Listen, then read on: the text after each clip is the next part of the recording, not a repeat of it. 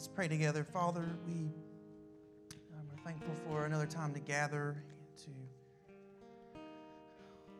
Lord, in the um, grace of community, uh, look to your Son Jesus and be reminded of your great love, of how um, how fast you hold us, how um, how sure your promises are, Lord. Um, through many many trials many seasons, you are unimaginably faithful to us. So we praise you and thank you for your goodness and your kindness in Christ Jesus. God, we ask that you would reveal yourself to us in your word as we consider it together. Uh, Father, we pray you would um, receive our tithe and our offering. Lord, that we would gladly um, make financial sacrifices to you. Lord, that we would give faithfully, cheerfully, and generously to you, oh God. We pray it in Christ's name. Amen.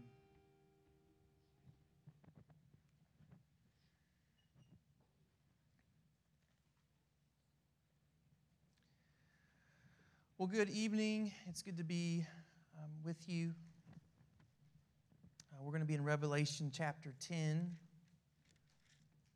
Revelation uh, chapter 10.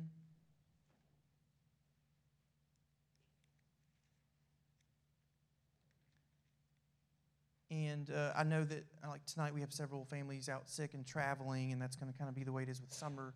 So, just a reminder these are on the website, because I know, especially in Revelation, man, you miss one verse and you're like, I don't even know where to take the rest of this, right? So it's good to be able to kind of go back. Or sometimes you might hear one of these sermons and think, I'd like to listen to that again, um, just, just to kind of process on it because there's so much there. So um, that's, that's available as well. But I'm glad to be um, with you um, this evening. Revelation chapter 10, and I'm going to I'm just going to kind of, I always work, work through passages verse by verse, but I'm just going to kind of go slow and kind of piece it together because I think if I read the whole chapter, you'd be like, whoa, like what do we do with that? So I'm just going to kind of go piece by piece here, starting in verse 1. And uh, the title of my sermon is simply The Word Stands Forever. Uh, the Word stands forever fashion changes. Um, I saw the other day something about the 90s are coming back and people start to dress like the 90s again, right? Um, culture changes, the kind of food we like, seasons of life change. There's all kinds of change and all kinds of seasons, yet the Word of God, it is the same and it stands forever. It stands forever. Verse 1 Then I saw another mighty angel coming down from heaven, wrapped in a cloud with a rainbow over his head, and his face was like the sun, and his legs like pillars of fire.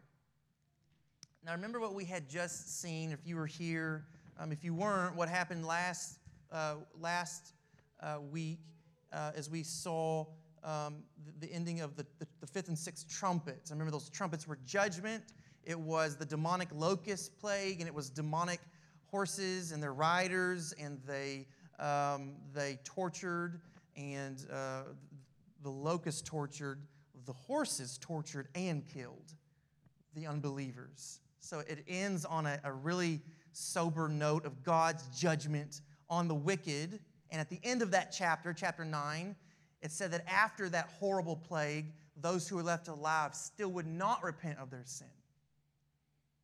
So there's this kind of hardness over the hearts of people left on the earth in the end times. And so we kind of suspend that storyline. It doesn't go straight to the seventh trumpet the same way that it was suspended between the sixth and seventh seal. And John's getting a separate vision altogether, and this vision's happening on earth. And so, what does he see? What does John see In this vision, suspended from the vision of the trumpets, in between the sixth and seventh trumpet yet to come. Okay? Um, he sees a mighty angel. So he's on earth. He's not in heaven as he was in his last vision. He's on earth. And he sees this angel coming down. Who is this mighty angel? Well, it's possibly, I think someone would want to say, well, it's Jesus. I think it's highly unlikely that it's Jesus. Um, I think it's highly unlikely that this is Jesus because this angel we'll see further on in this passage um, takes an oath before God, which I think would be odd for Jesus, who is God, to take an oath to God. Um, secondly, he's referred to as another mighty angel, and we hear that phrase um, a couple other times. I think it pinpoints it's the same angel.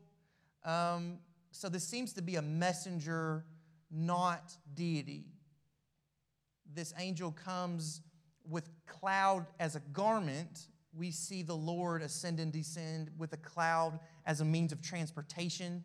Um, in the Old Testament, it's talked about that, and in the New Testament, when Jesus ascends. Now, it does say he has a face like the sun, and you'll remember that's a, that's a, that's a phraseology describing Christ um, in the first chapter when John gets his vision of Jesus. Jesus has a face like a sun. So this angel does well. That's similar also at Jesus' transfiguration. In the gospel accounts, it says he has a face like a sun.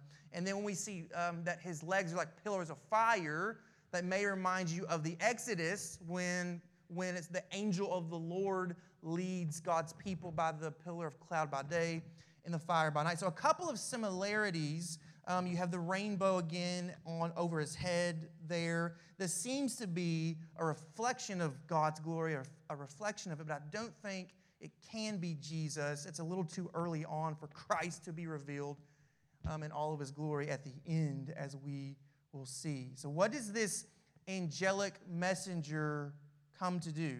Why is he here? Why is John seeing this? Okay, verse 2. It says he had a little scroll open in his hand, and he set his right foot on the sea and his left foot on the land. And he called out with a loud voice like a roaring lion. So, the little scroll, what's this little scroll? Okay, we had a big scroll. Remember, and we looked at that big scroll for a long time. That was the seals. That's different. The Greek word is different. So it's not the same. Um, it's not the same document. The big scroll was the one sealed up. And remember, John freaks out. He's like, nobody can open the thing. Then Jesus shows up and he opens the seals. And that is the un- that's the telling, the unfolding of the end of time. This little scroll that's in the angel's hand it's details about what's to come in chapter 11. It's details of the suffering of the church. It's the details of evil's attempt to conquer the world in the coming chapters.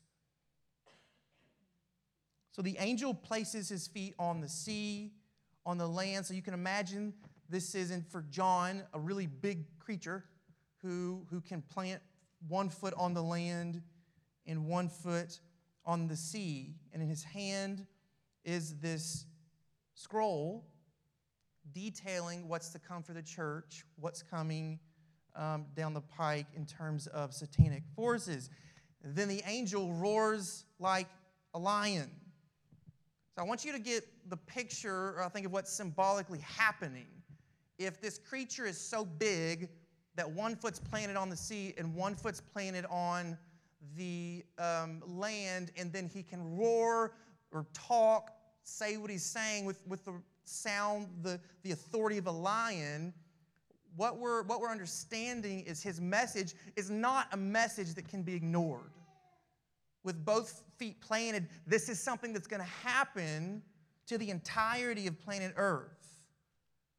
In other words, you may be able to marginalize God in your life now there comes a time in the end when God, His messengers, His word, the unfolding of Revelation, certainly as we saw it last week, as much as the wicked didn't want it to be, they could not escape the demonic plagues. There comes a time in everyone's life, certainly when you die, but if we were to live in the end times, when you could not marginalize God. His authority is exhaustive.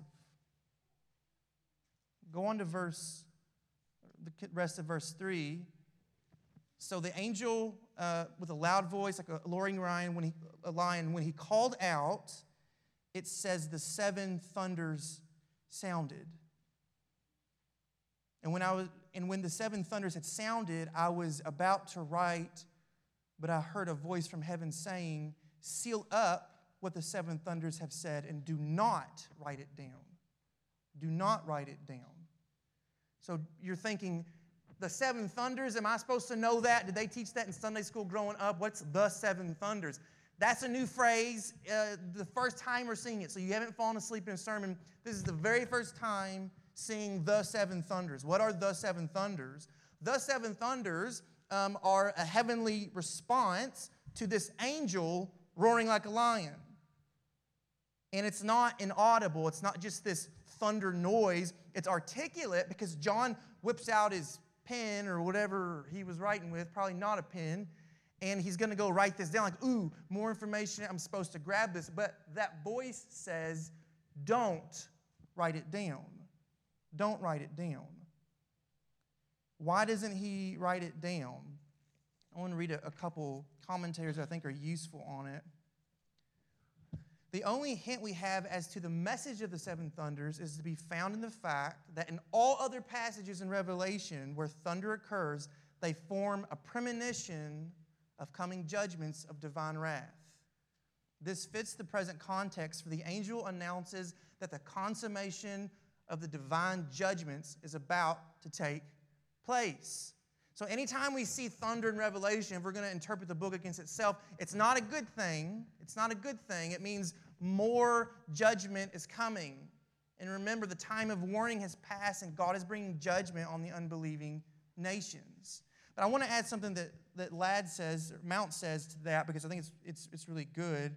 Um, he says, The seven thunders, like the seals and trumpets, formed another series of warning plagues the adamant decision of the human race not to repent would render another series useless. In other words, what he's saying is this if you have all the seals unfold, and then you had all those trumpets unfold from the fire and the volcano being thrown into the sea, and you have locusts with the face of a human and the crown and they sting and you can't die, and then the horses that breathe the fire and the sulfur. If God can do all that and you're still unwilling to repent, what would it help if the seven thunders was spelled out? I think nothing. And I think it's a scary thought that at some point there's nothing left but judgment on earth. There, there comes a place in time where it seems the Spirit doesn't work the way that He does today there comes a time when people stop seeing God's message, His word, as authoritative. And I think you could say in our time, people are desperately attempting uh, to cease from seeing God's word as authoritative. So, first point the word of the Lord stands forever because its message is powerful and its message is authoritative. Um, we live in a name your own truth society. I don't think anyone would disagree with that. Uh, we live in a time that doesn't just tolerate wickedness, um, but promotes it and is hostile to truth.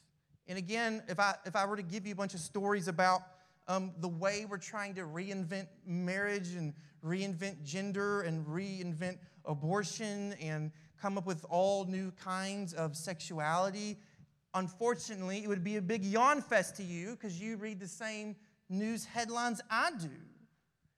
We live in a world that has an openness to spirituality, but not doctrine, not absolutes.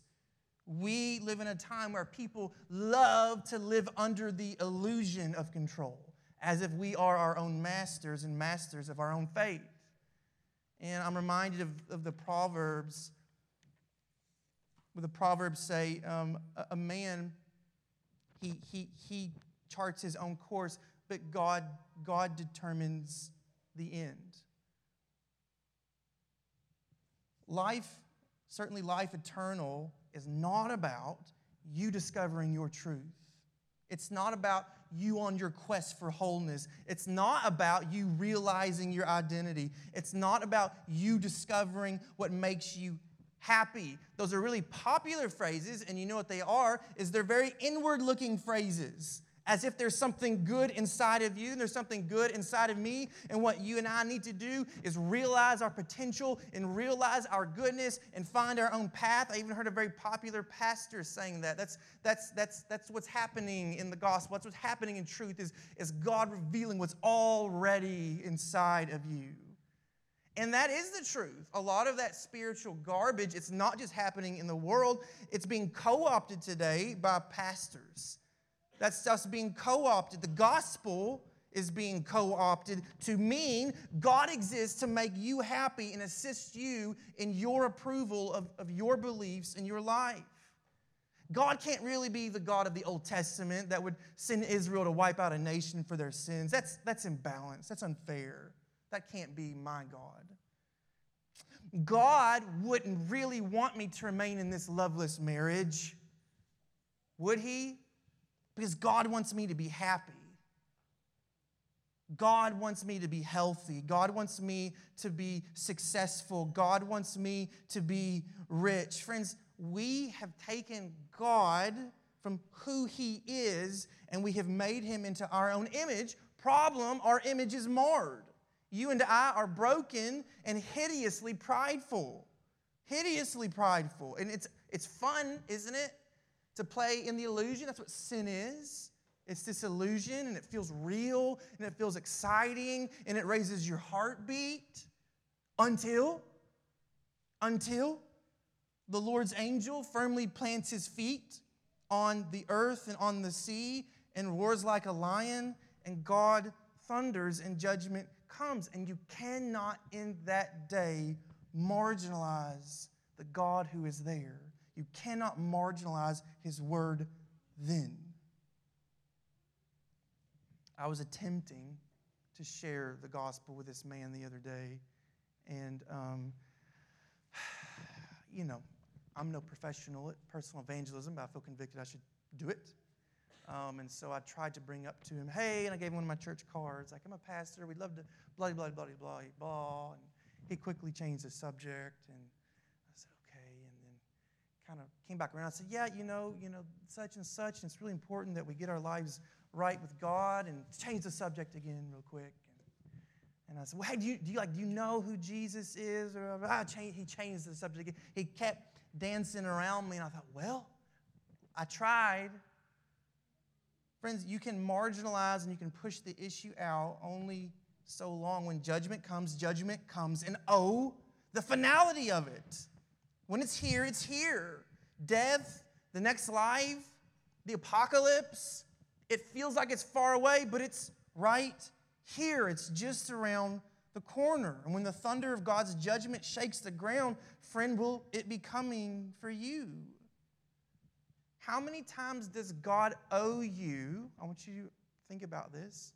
How many times does God owe you the chance to repent? None times is the answer. None. Friend, how we have abused the grace of God, and that we who have the Spirit of God, we often push off sin and we don't take it serious in our life. And how much worse when someone hears the gospel and they're not a believer, yet they don't take it serious and they're not promised they're going to hear it one more time. What does the Bible say? The Bible says, Today is the day of salvation. Tomorrow never comes. Tomorrow never comes. Tomorrow it's too late. And as a side note, if this, if this is starting to feel hyper uh, repetitious, like we're in these sermons, we've been in Revelation for 10 chapters now, and it feels like we keep getting back to this theme of you need to repent, you need to make sure your heart's right with God. That's a grace to you. You shouldn't be bored by that. It's a grace that God tells us, not even just throughout Revelation, but throughout the entire Bible. You've got to take sin serious. You've got to take your own soul serious because you and I are leaky. We hear good things, and what do they do? They just kind of leak out of us and go away. I need God to constantly remind me of my sinfulness that I would repent. The world needs to constantly hear the gospel that it would repent. So it's a grace to us to hear the same point of application every week. God is in control. Jesus is coming back in judgment. Are you ready? That's the whole book of Revelation right there. That's, that's the whole thesis of the thing. Are you ready for Christ's return? Are you not just ha- have you repented, but friend, are we repenting under the power and weight of this holy and perfect word, the gospel of Jesus? Let's go on to verse 5. It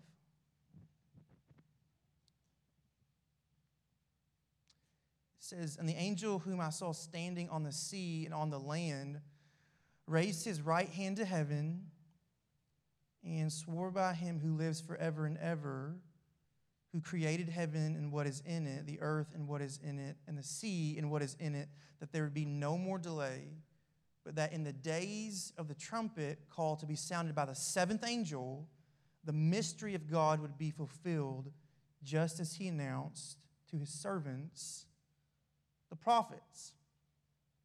So in uh, Daniel chapter 12, Daniel has um, a similar question. Daniel, Daniel says, How long? Daniel's been shown like all these visions of the very end of the thing and God says to Daniel, It's shut up. He says, Go your way. It's shut up for the time, go your way.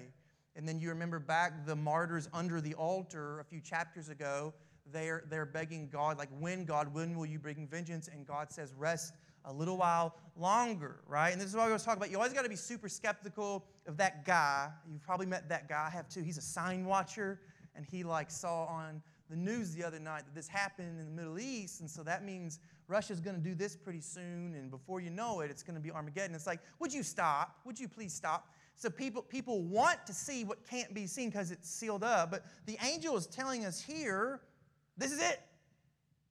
This is it.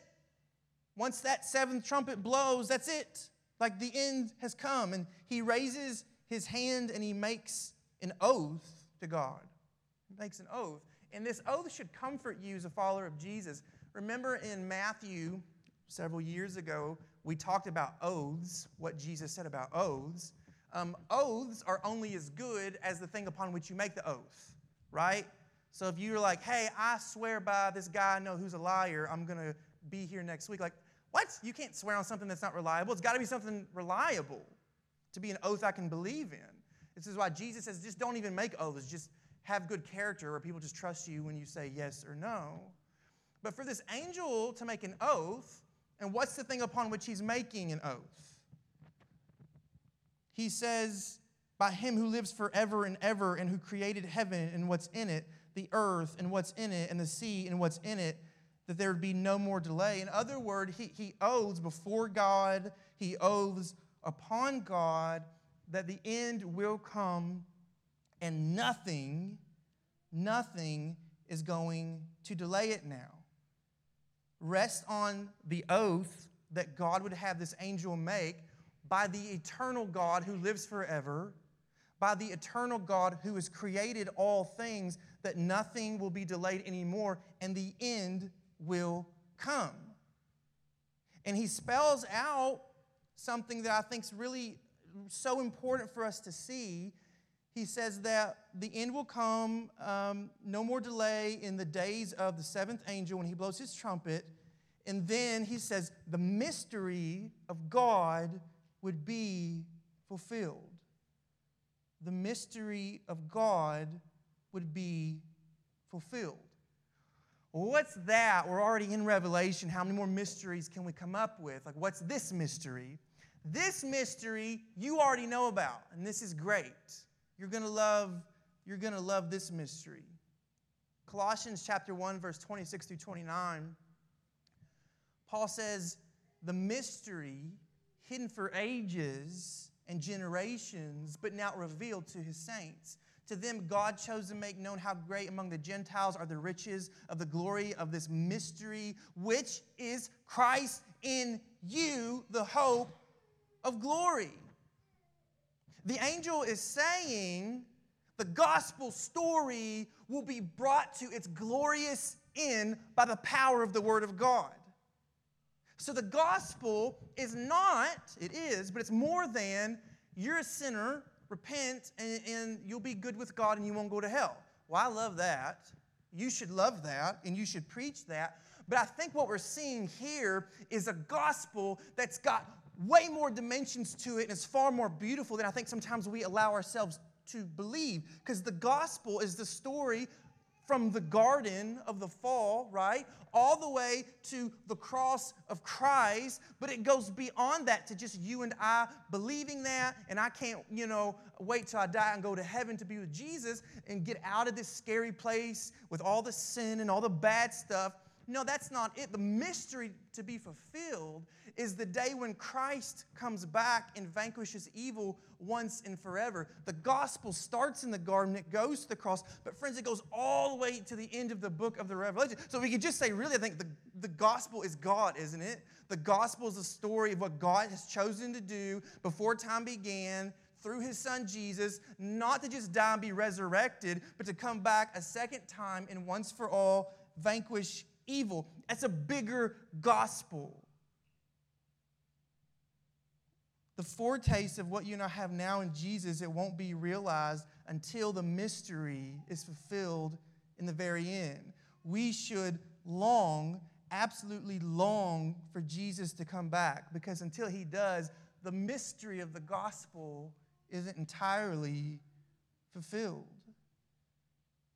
In Amos chapter 3, it says, For the Lord does nothing without revealing his secrets to his servants, the prophets. And it's very same thing the angel says in verse 7. It says, just as he announced to his servants, the prophets. And that's really amazing when you think about it this way that God, whom the psalmist says lives in the heavens and does as he pleases, God has had the humility for all time, think about this, to document himself and what he's up to to you. You ever thought about that? Did God have to have Old Testament prophets come and speak his words? No, but it's amazing that God would have his servants come and God would say to the nation Israel, Hey, this is what I'm doing, and let me tell you, this is what I'm going to do someday. And then, how much more amazing that the word became flesh, and Jesus says, Hey, you know what God did by the prophets in the Old Testament. Hey, let me tell you what God's doing right now, and it's me. And then, how much more amazing, we get a picture of, of what hasn't even happened yet. And John, as a New Testament prophet, is able to say, Hey, let me tell you what God is going to do. So, the agnostic position, I think it's terribly con- it's convenient, isn't it? And it's, it's a popular thing you hear people say, like, there's a higher power, but he's just not knowable. So I'm off the hook, right? He's just not knowable. He's out there doing his thing, but he's not revealed himself to you and I. And it's, it's just not true. He's revealed himself in the Word, he's revealed himself in the Word made flesh. And John spells out for us with, with, with great clarity exactly what God is up to. And he's all about fulfilling the gospel of Jesus for his own glory, for the good of his people. That's what God is doing. So, friends, this mystery to be fulfilled, it should leave us in the here and now with no despair. Because He will save you, because He said He would save you. And then Christ did die and He was raised again, and Jesus will come back. And there's no reason for you to live dejected. I think sometimes as Christians, we can live dejected, like, oh, have you, have you seen the news? Things are getting really bad. You know, like, oh gosh. Like, what are we going to do? We need to find like a cave to, to live in. And, you know, they're going to take away our rights as Christians. And we get like all fearful and afraid. And I just don't read that kind of gloom and like defeated attitude in Paul. And I certainly don't read it here in Revelation. What I see is a people victorious because they know their king reigns and they know their king's coming back. And because they can live, they can live faithfully in the moment they're in because they believe those things to be true. Don't live as a dejected Christian. Don't live as a despairing Christian. The mystery of the gospel will be fulfilled, and when it does, it will be for God's glory and your good. And by the way, that's a really great message to share with your mechanic or your plumber or whoever. It's a really great story to share. And we should, as we talk about, we should be sharing it everywhere we go. Everywhere we go. Verse 8, chapter 10 of Revelation. It says, Then the voice that I heard from heaven spoke to me again, saying, Go, take the scroll that is open in the hand of the angel who is standing on the sea and on the land. So I went to the angel and told him to give me the little scroll. And he said to me, Take and eat it. It will make your stomach bitter, but in your mouth it will be sweet as honey. And I took the little scroll from the hand of the angel and ate it. It was sweet as honey in my mouth, but when I had eaten it, my stomach was made bitter. And I was told, You must again prophesy about many peoples and nations and languages and kings.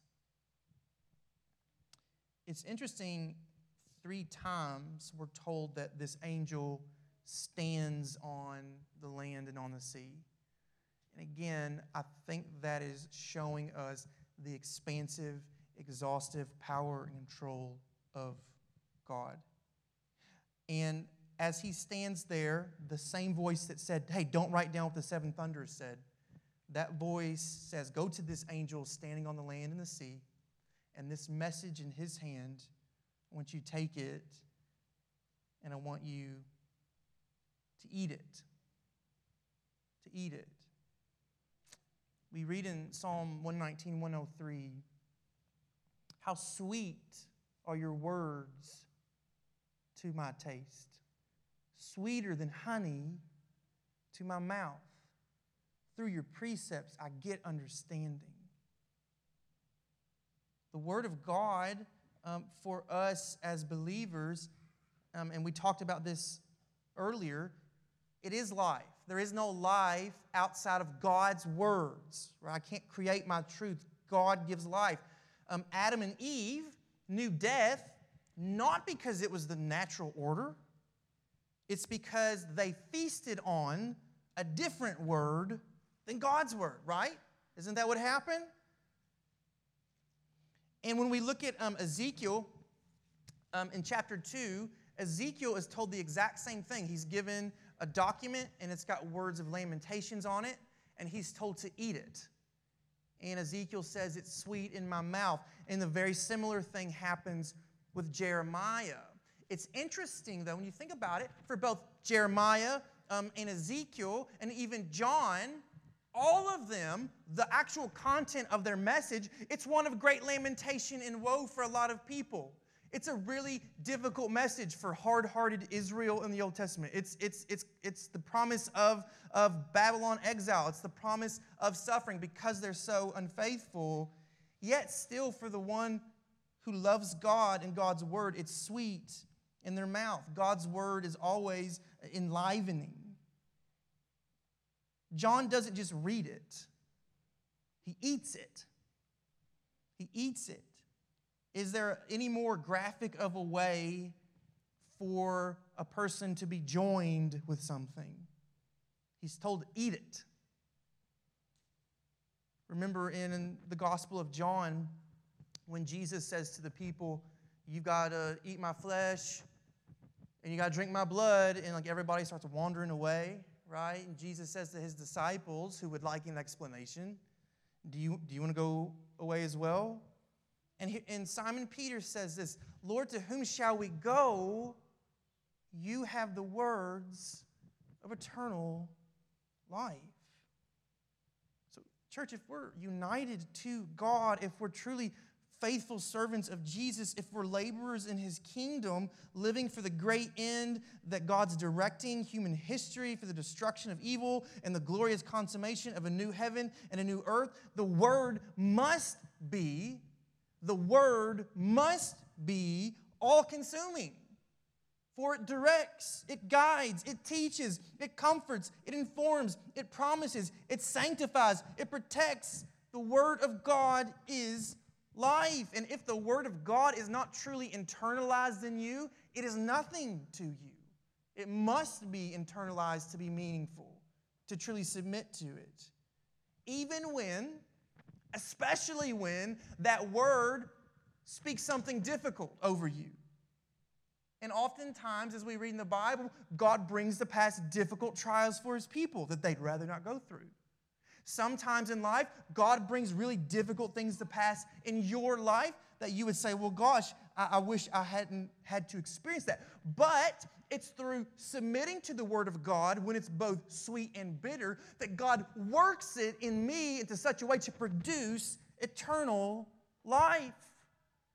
For John, it's bitter in his stomach because he's been set about the task of prophesying the church is going to experience some really, really difficult stuff, and evil is going to look like it's going to win for a minute. It's bitter in his stomach. It's bitter in his stomach. But he's faithful to submit to it and to proclaim it, all of its parts, its hardest parts. You can't sandpaper the, go- the gospel. You can't, you can't get out your buffer and get rid of its rougher edges. You can't do that to Revelation. It's God's word. And in the end, friends, if we receive it and we internalize it and we submit to it, it will well up to a spring of life. John eats it because though it's bitter for a time, it will be ultimately sweet. And so, friends, it's so true for you and I. It's so true for you and I in an age, in a society when all things are flexible and all things are as you would have them to be. There's uh, never um, been a time, I think, in modern history when uh, the truth of God's word, when the gospel itself has been under such threat inside and outside the walls of the church. And you and I must continue to be people of the word people of the word, loving the scriptures, loving it, submitting to it, believing it for all things. So the word stands forever. Its message is powerful, its message is authoritative. The word stands forever. It will bring about the glorious end of the gospel story. The word stands forever. So we must fully receive it. We must eat it with John. We must submit to it, for in the end, it will well up to eternal life. And it's really that simple again. This is the Bible, this is the gospel, this is revelation. If we do, it's life, and if we don't, it's destruction. So I think, I think we can just end this praying, Lord, have your way in the world I believe it's going to come about the way that you say it's going to come about. Lord, have your way in my church. Let us be a people of your word, submitting to you, being made holy by your word in the Spirit.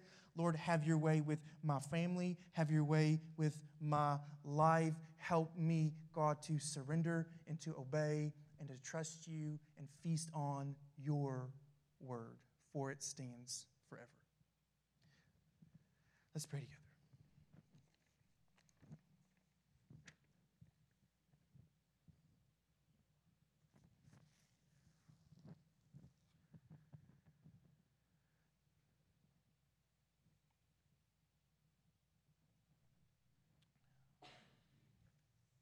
Lord, we know how prone we are to doubt, and we know how quick we are to forget.